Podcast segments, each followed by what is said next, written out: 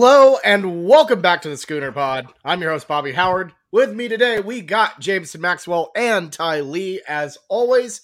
And folks, what a massive weekend in recruiting for OU. Uh, the party at the Palace went down, and I gotta say, it was just as uh, you know, as exciting as it could get for sure. So, Jameson, um, we're gonna have you on, you know, as kind of the leader of this. Break it down for us what happened. Allegedly, five commits for the Sooners. Uh, so big stuff happening in Norman.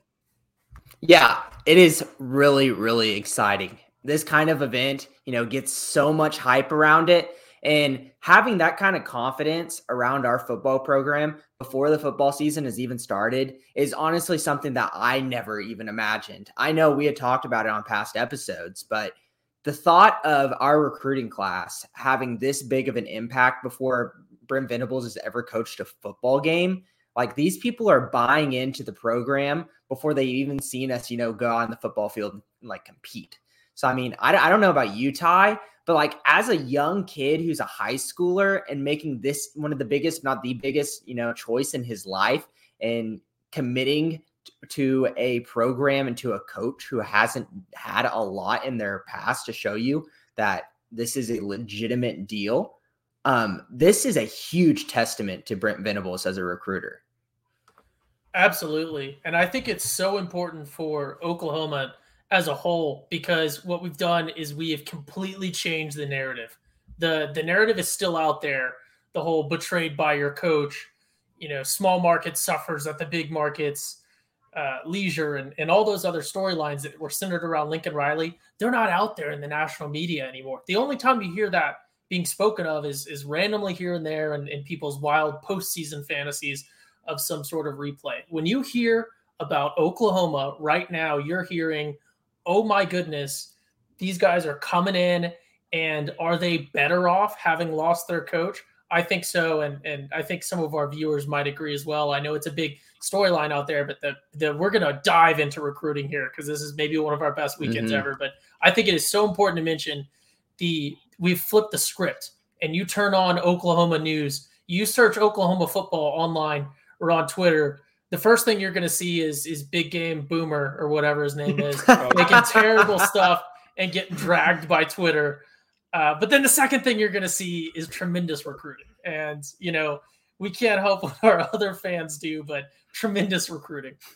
And I think that's the biggest thing is shifting that narrative from oh no, we lost Lincoln Riley. What are we going to do without Lincoln? To look what Brent Venables is doing here. And I think mentality wise, as a fan base as well, keeping that going, keeping that excitement going rather than, you know, just dunking on Lincoln all the time. I think that's a big move. I think uh I don't know, this weekend kind of felt like that moment that kind of shifted things um, you know, towards like, all right, we're we're really building something special here for sure. Yeah, July, the month of July obviously was already a shift, but we didn't I didn't think things could get any better. Um, I knew there was more, you know, commitments to come, and we are the leader in the clubhouse of a lot of these guys. But after, you know, getting one, two, three, four, five, six, seven, eight, nine guys in July, and then ending out the last weekend of July um, on this weekend to getting five locks, that is a big, big deal. And I know all of y'all listening are very curious and want to talk about who these five locks are and what that kind of means for this class. So, in no particular um, order of like how they committed. This is more so of how confident I am in this guy, you know, committing soon and staying in the class. Um, number one on the lock, it, we've talked about him a lot for a long time, is Jacoby Johnson, six foot defensive, um, six foot three defensive back from Mustang.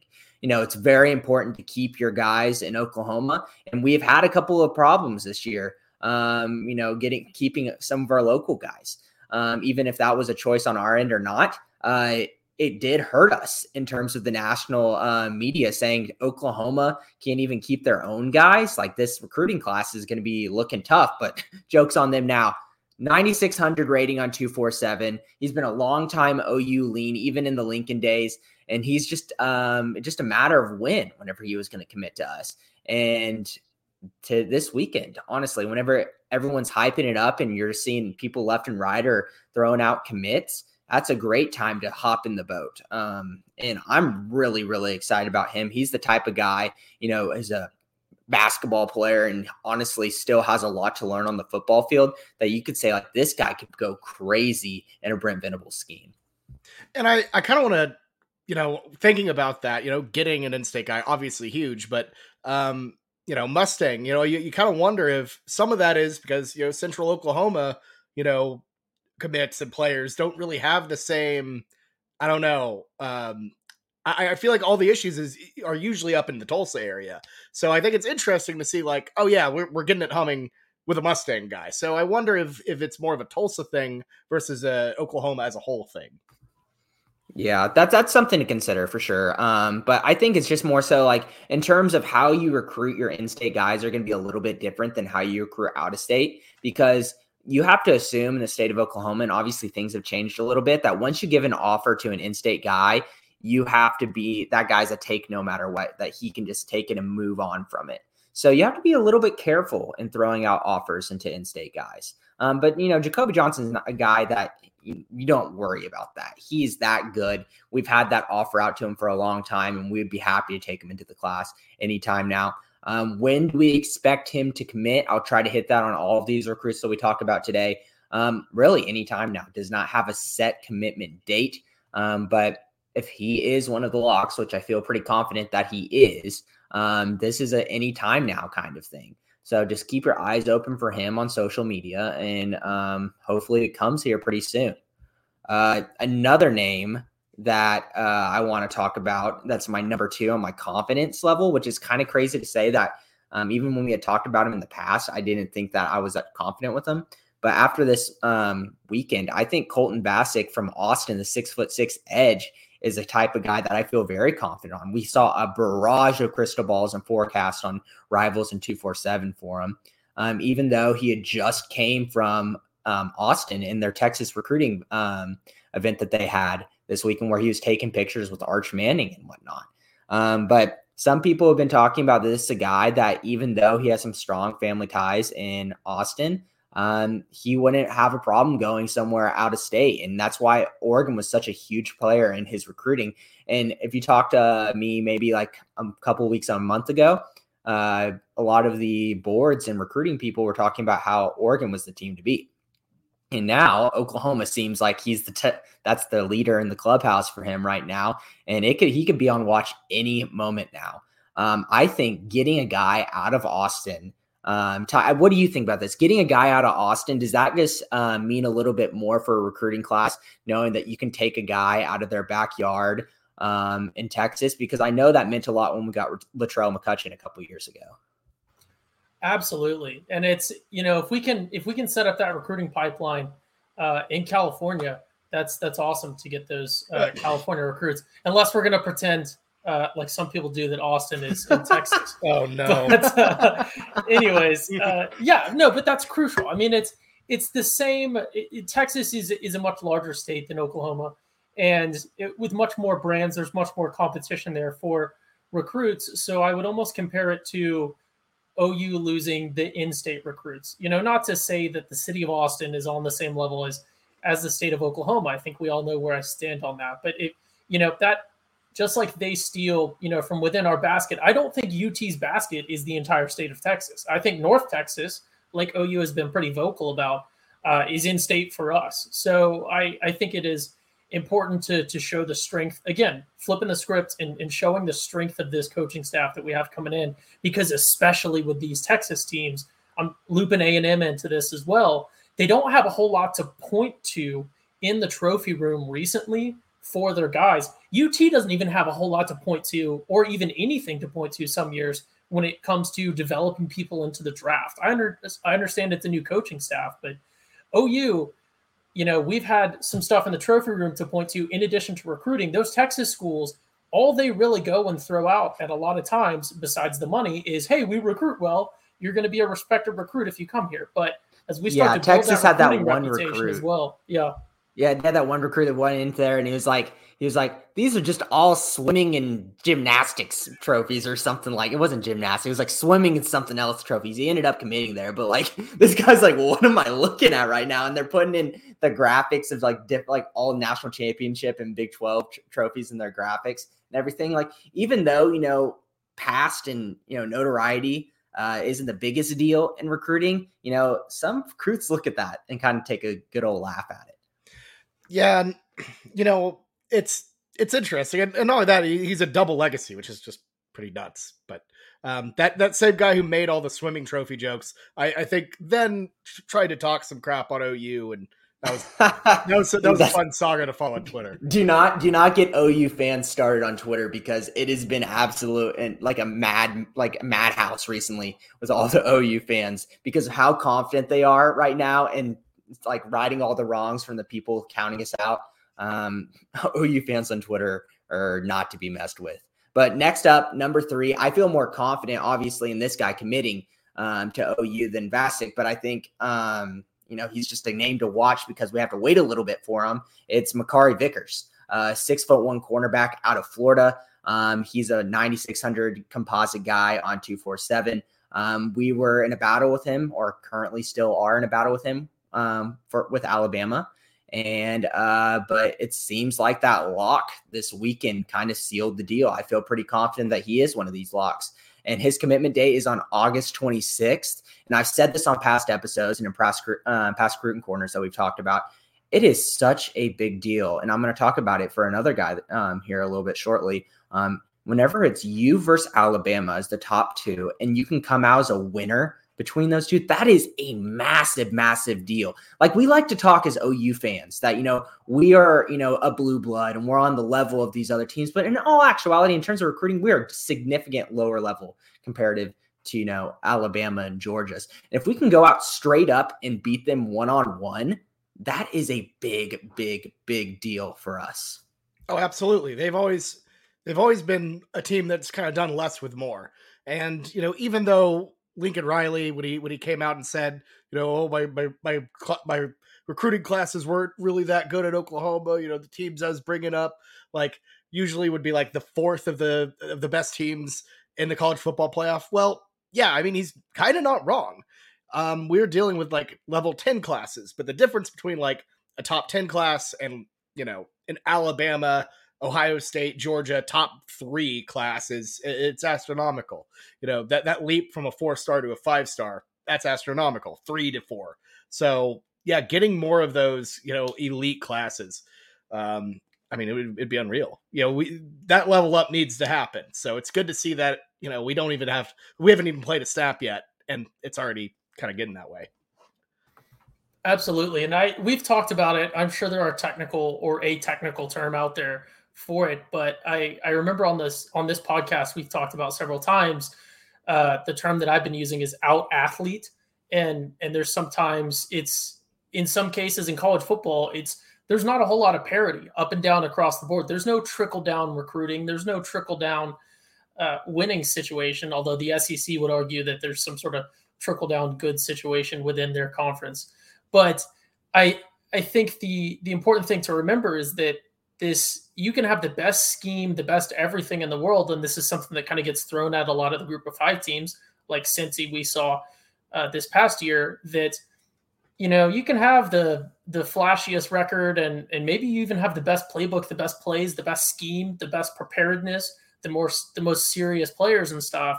And eventually, if someone's just bigger, stronger, faster than you, they can just run you over. You know, and that's that's kind of what we've seen, and I think that plays into uh, those good recruiting classes within, say, the SEC, that plays into their dominance and their ability to do some things like just run the football up the nose. You know, when you have Derrick Henry on your team and you can just feed uh, Derrick Henry, who was referred to as the base tractor at the time, uh, and he can just run up the middle like a giant tractor. Uh, it doesn't really matter if you have the best scheme. So recruiting is very important in that aspect. Mm-hmm. Yeah, I completely agree. Getting big time players is one step, but the next step is, you know, developing those. And you can get by with just that first step. But if you have both of those, um, we've seen a lot, and Brent Venables taking guys that aren't that highly recruited um, and turning them into first round picks. If you can take five star guys and then turn those guys into first round picks that become NFL stars, now there's where you're talking about perennial high end classes because we start to have a clout and a reputation around this coaching program. Um, let's talk about my number four I guess, on the locks. And that is a guy, another guy I feel like I haven't been talking enough about on past Gruden corners here is Ryan Yates, four star DB from Denton Guyer, Jackson Arnold, and Peyton Bowen's teammate. And to be honest with you, um, I knew he was interested in OU, but he's a current LSU commit. And whenever I am a DB committed to LSU. I understand LSU isn't as big time as they used to be, but that is DBU. And I feel like you really can't argue that. The amount of players that have came through that program and have gone to the NFL and do really, really well as a defensive back is, you know, they're very I don't I don't think there's an argument um, of who's DBU. It's LSU. And it's hard to kind of flip a guy like that. Um, but he's got Jackson Arnold in his ear and Peyton Bowen, even though he's a Notre Dame commit, um, definitely really likes OU and has a lot of positive things to say about our program. Um, it seems that we might have gotten to him, and he would be a really, really nice addition to this class because if you kind of look at it as a whole, even though um, you know, Josiah Wagner last week, um, the defensive back room is definitely the skinniest, and adding him, you know, a four-star guy um, who's really technically sound, is very talented that would be a huge, huge get for us. And flipping anyone from the SEC from LSU into OU would be a big momentum play as well. Oh, absolutely. Without a doubt. Without a doubt. Um, and, you know, that Din Guyer connection is, I mean, it's massive. And it seems like there's some real momentum building there. But, you know, flipping flipping a guy from LSU and then, you know, potentially with Peyton Bowen, flipping a guy from, you know, Notre Dame. Um, I mean, massive. Absolutely massive. Uh, if, you know, that were to happen. So uh, certainly love uh, seeing Jackson Arnold out there getting some good momentum going for the Sooners, and you know, like like you said, having someone flip from what is definitively DBU, that's massive. Mm-hmm. Yeah, I think I go for it, Ty. I was just going to say an important footnote uh, that I think maybe some other people, as they're listening to this, uh, might be thinking about is with the way that college football is going right now and is projected to go in in the near future, the the future that these guys will be playing in, uh, this initial commitment is not necessarily a set in stone uh, as it was before. So it's I almost wonder if it is becoming easier to flip people. And this is not specific to the guy we're talking about right now or anyone, but it might even become easier to flip people in some sense that a guy understands that where he goes as a freshman or as a sophomore, whatever else, isn't necessarily where he's going to have to stay. And he's really not going to have to face very many repercussions down the road if he chooses to move elsewhere, especially if he's someone that that maintains prospects. So not necessarily specific to this guy, just something that I think is a good footnote when we're talking flipping recruits. Yeah. I am going to clarify for MES in the chat. Um, these are my predictions, and this is kind of what a lot of people are predicting as well. Obviously, it's a lot of speculation because no one's going to actually tell you outright these are the guys that committed because most experts in the space of recruiting will not tell you, but will hint around it because they don't want to take away that moment of that commitment from that player. Because, you know, these are kids we're talking about here, and it's an extremely big deal for them. And their whole life is kind of to this point is leading up to this moment that you don't want to say, oh, um, looks like that Yates is going to be flipping from LSU, and you put that on a border and some Twitter somewhere, and it's completely blow up that kid's moment. So that it's it's all about speculation. But for the majority of people in the recruiting space, these are the top five names that I'm saying here um, that are the favorites to be those locks. And I left number five um, to be the biggest name that everyone's been talking about. And I've got some interesting to- points on it. And Bobby and I have been talking in group text, um, talking about kind of how we view this a little bit differently. But David Hicks is a huge, huge deal. And obviously, that's why the majority of people want to listen to this episode is what is going on with David Hicks. I truly think he is one of the locks. I do. I think that he did um, give a commitment to Brent Venables this weekend. Um, but what does that mean moving forward? Just for people that don't know who David Hicks is, this is the best defensive lineman in the country. Just straight up. Most recruiting services, if not all of them, say that.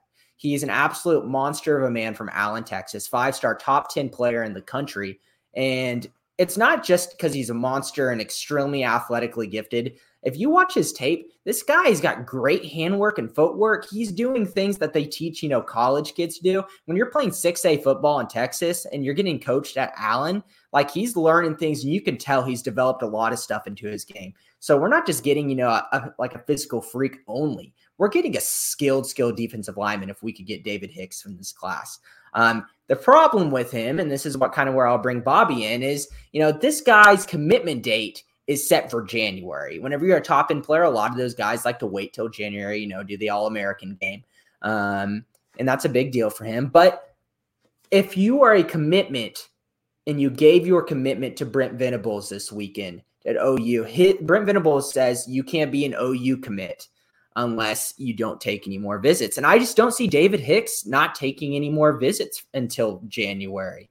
And I understand you're like, oh, but he's just committing to like keep a spot in this class. Like that kind of player is going to have a spot in this class no matter what. So I think technically this lock, how we should envision it for David Hicks, is essentially now we're the leader. We have eclipsed Texas A&M as the number one team and the favorite here, and it's going to be a battle until January to get David Hicks. But that is something to be extremely excited about for David Hicks because I think that the players might view him as a commit and have him in all their group texts together to OU. But in terms of it being official, we're going to have to wait and see throughout the season.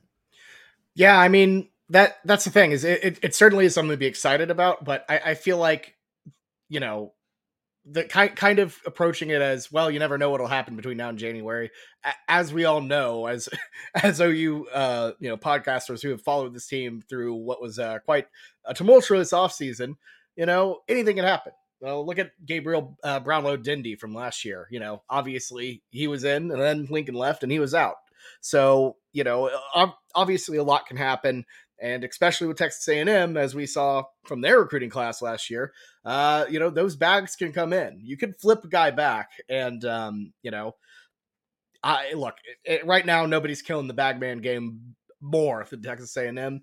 So I, I wouldn't I, I wouldn't fully fully be pumped yet, but I I would be pretty excited if he actually is a commit and he actually stays true to his word and follows through with the Brent Venables, uh, you know, structure of a commit. Um, because this might actually be the first true test of, hey, if you're actually committed, no visits, all that, that's going to be tricky, especially with uh, just kind of how A and M is, as we've as, as, we've seen, you know, with like Malachi Nelson taking a visit out there, which is pretty crazy because he, you know, was a, as as ride or die of a guy to Lincoln Riley as as you've been able to see. So you never know with the Aggies. I wouldn't be too like I wouldn't be like this is a lock, it's over with, but it's certainly something to be absolutely thrilled about, um, without a doubt. Mm-hmm. Yeah, if I were if I were a betting man, I would go to our wonderful sponsors DraftKings and look for some lines on whether or not uh, someone would flip. But I think when it comes to they, are starting to bet on high schoolers. I don't think right? they have. God, one day, one day, put it past uh, people. They they would do but, it. There are people who would do that. Oh yeah, I, that's I love that. Like the uh the I forget the characters' names, but the guys from Caddyshack that are in the bushes the whole time just putting money on every single thing. You know, five dollars he picks his nose, ten dollars he eats it. Uh, famous Caddyshack line. But uh, what I wanted to say when it comes to to guys like this, you know, the late great, not necessarily late because he's not dead yet, but maybe one day. Mike Tyson once said, "Everybody's got a plan to get punched in the mouth." So who oh, knows? No. That was, so now we're feuding. Now we're feuding with Jimbo Fisher and Mike Tyson. What was that? Uh, one I'm significantly more scared of. Uh, oh my god, that's so good. That's I, what I, it sounds like, isn't it? I like that you did. Kind of a, it was kind of Mickey Mouse as Mike Tyson. it's kind of a lift. Uh, but yeah, you uh, do it better than Mike Tyson. But I just did a. Uh. it's it, it's it, you know honestly, it's just something you just probably. I, I appreciate that you shot for the moon there, but unfortunately, just landed a little short there. Oh um, my god, incredible! That, that, but the thing is with David Hicks, like Bobby said, and I think we've came to an agreement on this, is this is something to be extremely excited about, but don't expect him to be committing publicly to us. Um, but we should be the number one team right now. Um, but you also got to start thinking about like the phenomenon of like group think and a little bit of peer pressure, I guess, in this situation because my guess is he wasn't, you know, the second or the third lock. He probably was number four or number five. Um, whenever you are in this really fun environment and you're getting along with all these people and you're starting to see other people commit and people are like pushing you kind of to like, come on, you know you want to, you know, obviously you like OU the most, just just commit. Why not? Like there's probably a little bit of pushing here and there. And then once he gets home and he um, kind of sits and thinks about it for a couple weeks, and, you know, the high of everything dies off and maybe he takes another visit, you know, to Texas A&M or whatnot. Like this, you know, might fizzle just a little bit. So um, I think being number one for David Hicks is something I am ecstatic about. And if he we could grab him, um, I mean, is this like even better than Gerald McCoy level of a type of defensive player that we've got in this class? Like, I can't name you a comparable defensive line or defensive prospect that we've actually got. Um, other than I guess Dindy would have been the closest thing, Bobby. Yeah, no, I mean he is, uh, he is, he's McCoy level without a doubt. You know, um, just looking at it, you know, I think he's a top defensive tackle in the country. He's the mm-hmm. what third best player in the state of Texas, something like that. I, have seen you know you can never you, you never know where you look. It depends where you look. This is a this is a five star type of guy. This is and not only that there are there are just physically not a lot of people that large and that capable um in in the country like they just do not exist so the fact number that one in texas yeah the fact that you have one that like a guy who has that size but also those skills at an early age before even getting in with you know uh, Todd Bates and um, you know uh, Miguel uh, uh, Chavis. You know, Chavis, yeah. Chavis, is it Chavis? Chavis? Yeah, it's, Chavis. It's Chavis. Chavis. Yeah, but it's I keep Chavis. saying Chavis. It's fair. We we'll, we'll get there. We're, we're, we need to be a better last name podcast. That, I guess because this is what you come here for. Yeah, exactly. We, we trying to figure out how to say our coach's names correctly. I, apparently, I, I screwed up Ven, uh, uh, Venables sometimes. you almost did. It I almost did. I started overthinking about it. But no, I, I'm saying like McCoy. I'm I'm trying to pull up his old two four seven, but I mean he was a massive. You know, he, he was out of um, you know, he was out of OKC. So just I mean, that was that was yeah. a big time thing, you know. But best uh, best but, OU player currently in the NFL. Oh god! According to former rankings of Ty, absolute wild. And we're like, I think we all know who's going to be number one here. And Bobby like Trent Williams, Trent Williams. Ty's like Ty hits him with the Gerald McCoy, oh, Allen oh, Iverson. on was, a on a more wild. serious note, while you guys are are pulling things up, it's important to note that not all recruits are created alike, and I think it's also important to note that you don't get to the level that he's at without being someone that loves the game. And he's also a high school guy. Who doesn't love, especially high school guys, getting treated like a, a prince? You can't expect a guy to commit early somewhere, you, especially if it's the Oklahoma situation where we're saying, hey, if you're committed, you're not taking visits, you're not taking anything else. You know, even if I'm if I'm in his seat and I'm 100% committed to OU, I'm still a top 10 in the nation a five star D lineman, a position that everyone wants. Uh, no one's going to turn that down. You know, quarterbacks, receivers, running backs, those are the flashy ones. Those are the the carbs. But the the linemen are the meat to the meal that you're having there. They're the ones that hold it down. I would be taking my I, I wouldn't necessarily be taking my time in, in a sort of malicious way, but you can't blame me. He's getting to go see mm-hmm. All of these tremendous programs. If you just love college football, wouldn't you love to be in that position where Jimbo Fisher calls you and says, Hey, how about you come on over? I'll show you our facilities. We can sit down and talk for however long. You know, Nick Saban, uh, whoever's the coach at Texas right now. It just all those. I would be touring. I'd be touring UNT, which I'm pretty sure anyone that is on an inhaler or even not on an inhaler, either one doesn't matter. You could get an official visit from UNT's football team, but I, I think eh, you know I, you can't blame a guy for not taking this offer that OU was offering. Not that it's not a good one, but it's you know this whole Brent Venables system of once you're committed here, you're committed here is understandable, but it also receives some understandable criticism. So I can't fault a guy for you know Oklahoma I, even Bama, if you're at this level of recruit, is not necessarily a program where they call you, and the second you get a call from OU, unfortunately, as much as I want us to be, you hang up the phone, you don't talk to anyone else. You're going to talk to anyone else, even if it's to get some free meals and go see some ridiculous yeah. facilities and get to meet just literal celebrities that are parts of the. I would love to go see Miami's facility and talk to to Cristobal. I would love to go talk to Jimbo Fisher, Nick Saban. You know, I'd go talk to Dan Mullen in Florida. You know, it's it, you can't blame a guy. For this. would he would he just be like fishing or just hanging out or? Do you remember the fiasco? I'll tell you. I'll tell you. Yeah. we need it. We need. I'd have I'd have some words for We need a refresher. I'll tell you that. Dan, Dan Oh, Mullen God. Dan Mullen also wouldn't want to recruit anyways. He's too busy. Like even All if he, even if he was still employed by Florida, he would just be like, I don't want to Oh talk to my you at all. Football fans, DraftKings changed the fantasy game forever in 2012. Now, 10 years later, they're doing it again with Rainmakers Football, their first ever NFT fantasy game, a new way to enjoy daily fantasy football. A new shot to win millions in prizes, and the only NFT fantasy game licensed by the NFLPA. Playing Rainmakers football is simple. Buy, sell, bid, and win player cards of the biggest names in the game through regular drops and auctions. Build your collection of football stars and enter free Rainmaker football contests all season long to compete for millions in jaw dropping prizes.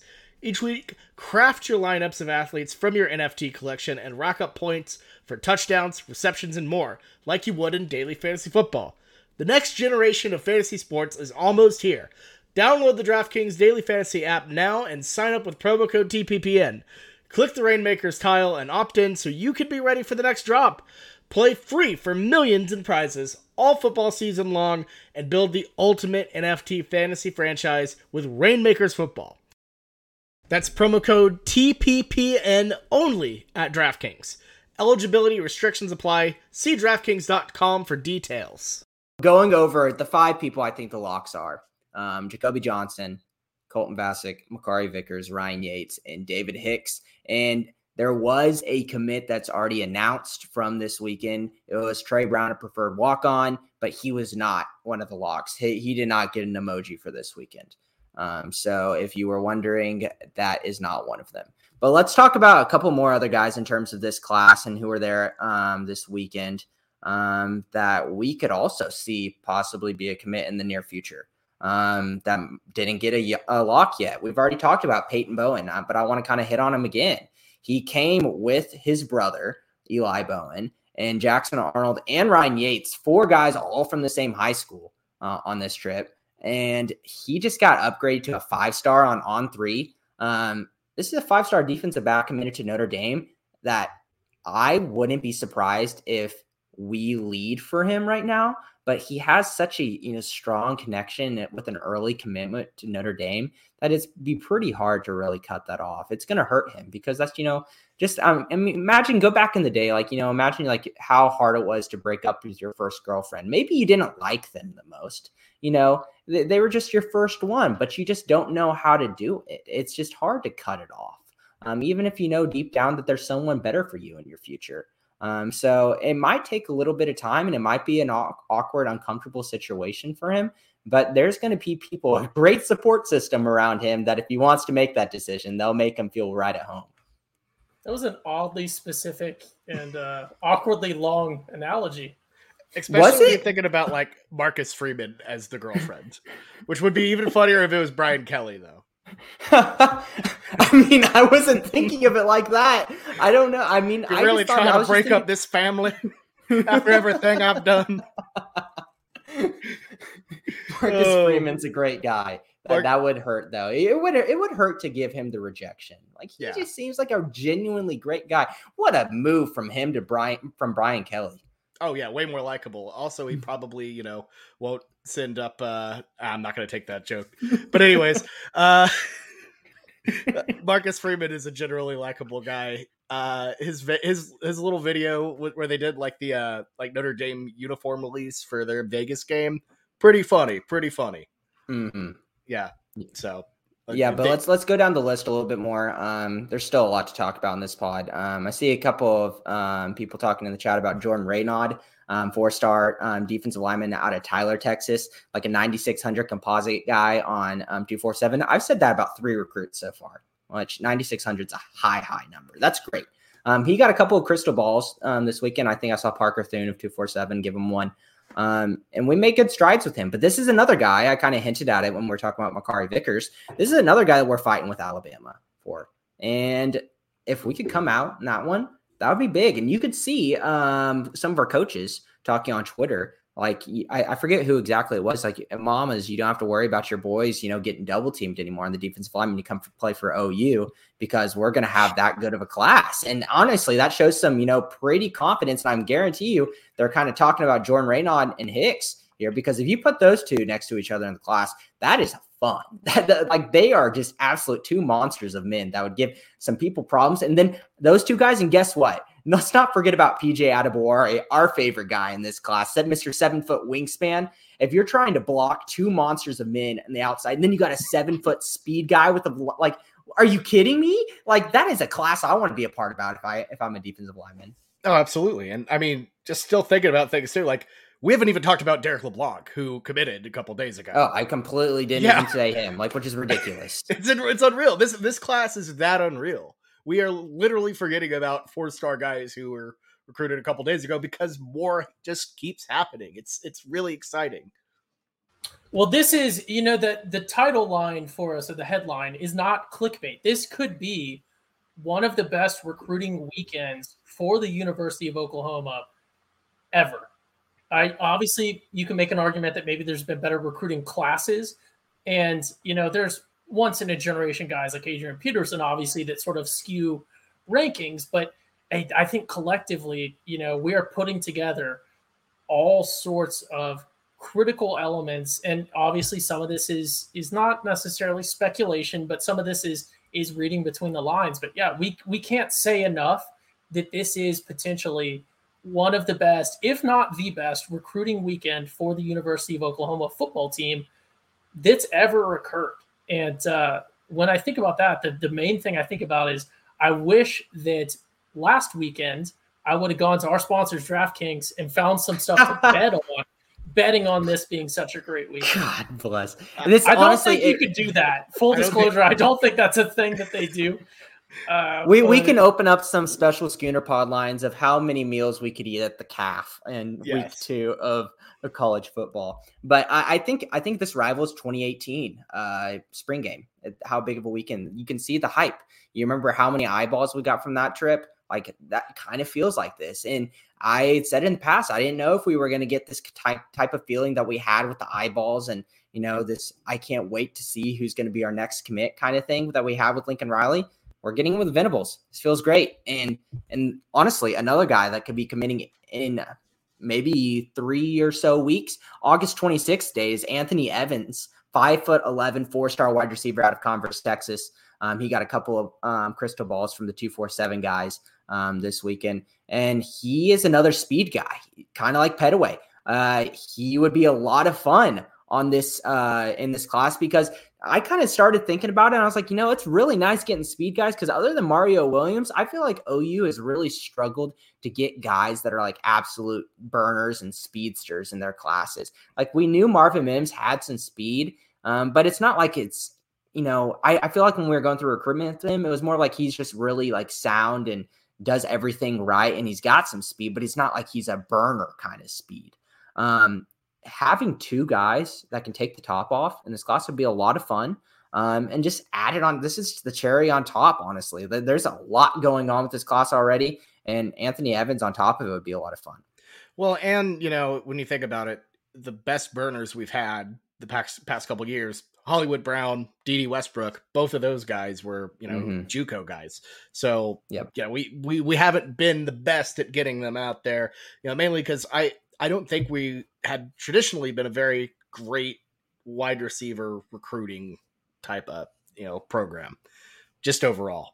I mean, you have you had guys like Sterling Shepard who don't get me wrong, they were great, but he was like a three star guy. Maybe maybe he was a four star by the end. He was four star. He, he, got, he, he got bumped. He got bumped, yeah, but mostly operated as a three star guy in, in high school, but you know, but developed into what he was and what he is. So you know, it's it's going to be interesting to see how it plays out. But I'd love to see that and of course we don't we don't, we don't you, you can't forget about the time where we got three five star wide receivers and they all just uh yeah well we have one no, I, I, think Theo can do well this season we'll see i think he can we'll see about it i'm not i'm not calling no. it well two one, of them are still in oklahoma uh, oh no that's good. one that's uh one plays for the uh the longest yard Oh no!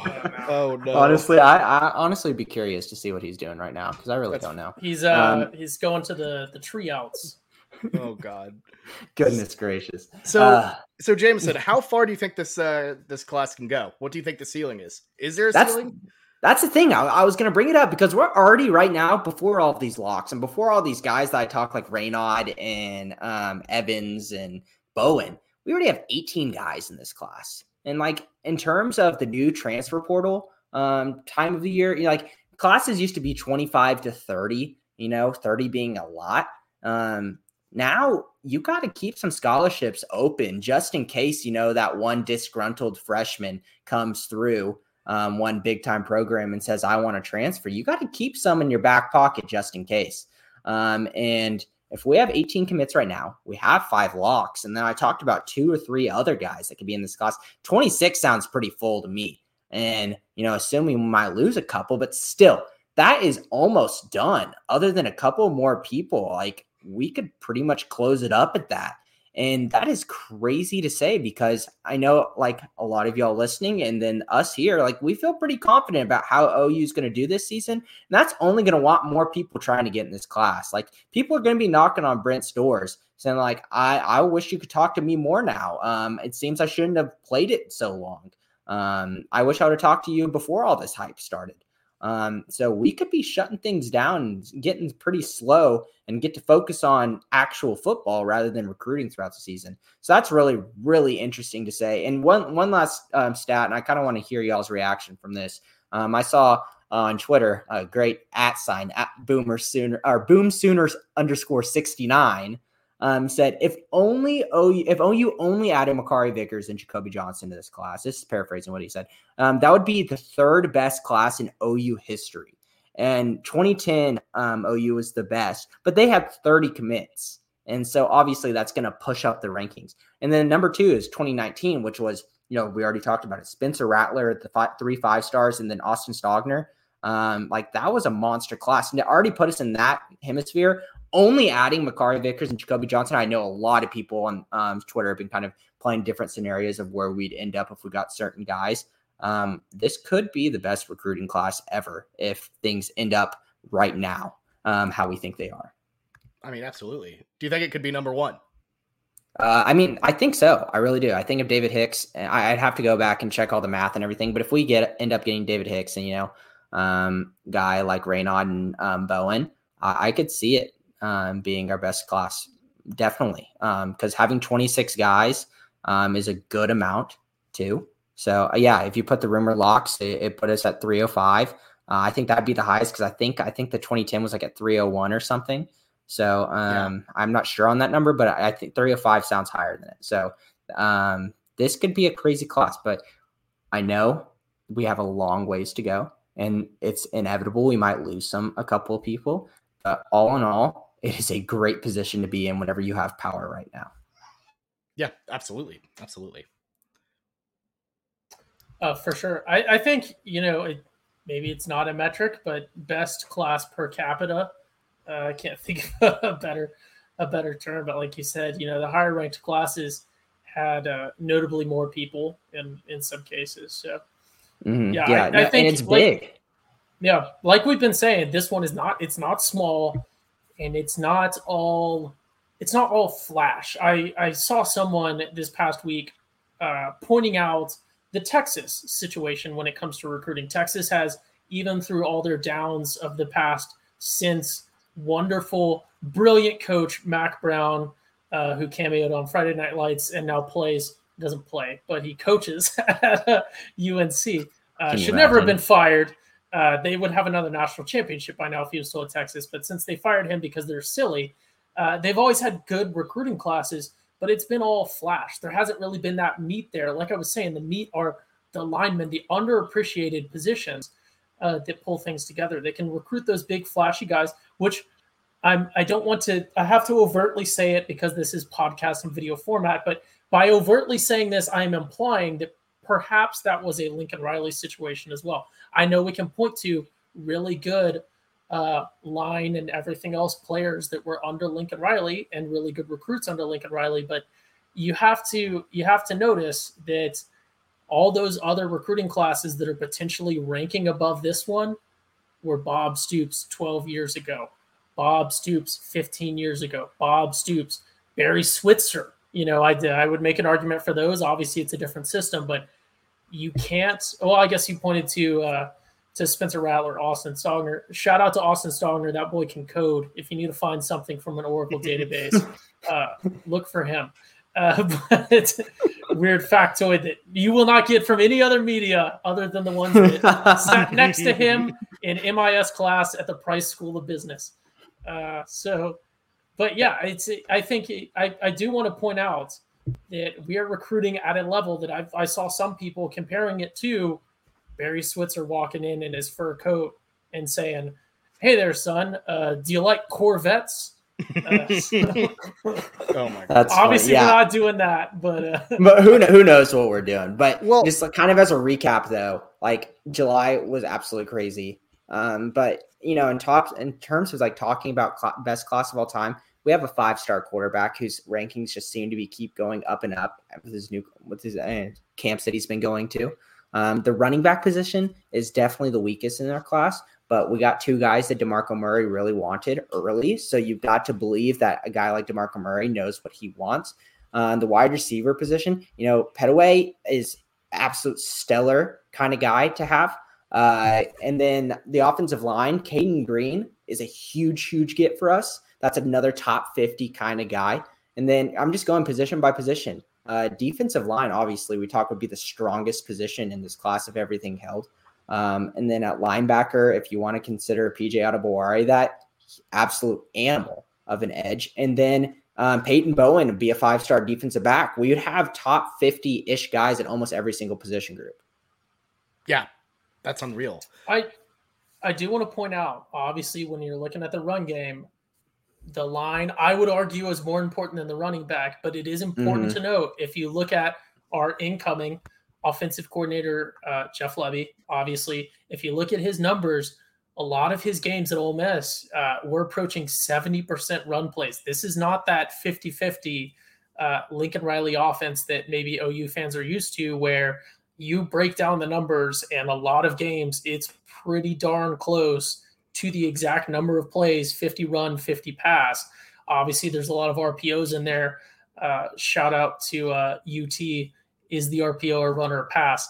Uh, but uh, we we're onboarding a, a much more run heavy offense. So it could be a point of concern that we're not really pointing out any any you know flashy running backs but at the same time if i had to pick a subpar or even an average line and a great running back versus a great line and an okay mm. running back i think i'm taking the great line and the okay I running agree. back yeah and, and and i gotta say like overall what you what you said about you know the the fact that these are the, these this class is not as flashy as you know. Oh, we got five, you know, three five star wide, wide receivers, all that.